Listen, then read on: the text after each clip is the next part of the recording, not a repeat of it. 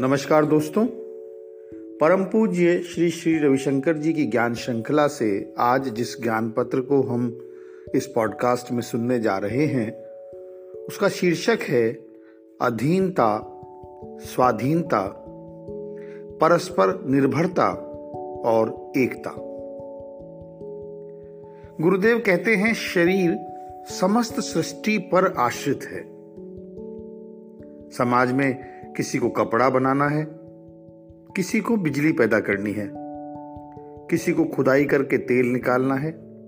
शरीर इस संसार से अलग, स्वाधीन नहीं हो सकता। शरीर के लिए अधीनता संपूर्ण है।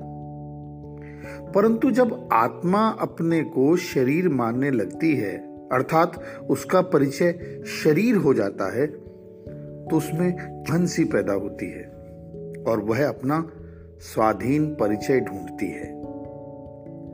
मन, बुद्धि और अहंकार सभी स्वाधीनता की खोज में रहते हैं। परंतु अक्सर स्वाधीनता की खोज में हम अहंकार में फंस जाते हैं और अधिक दुखी हो जाते हैं। देखिए, अधिकांश व्यक्ति तो अपने जब वे अपनी सीमाओं और अधीनता के प्रति सजग होते हैं, तब स्वाधीनता की इच्छा जागती है। पर जब तक आंतरिक जागरूकता ना हो, तब तक स्वाधीनता प्राप्त नहीं हो सकती। आंतरिक सजगता होने पर तुम पाते हो कि तुम एक दूसरे पर आश्रित हो। प्रत्येक चेतना, आत्मा और जीवात्मा एक दूसरे पर निर्भर है। हर ज्ञानी ये जानता है कि सब कुछ परस्पर निर्भर है। स्वाधीनता नाम की कोई चीज़ ही नहीं है।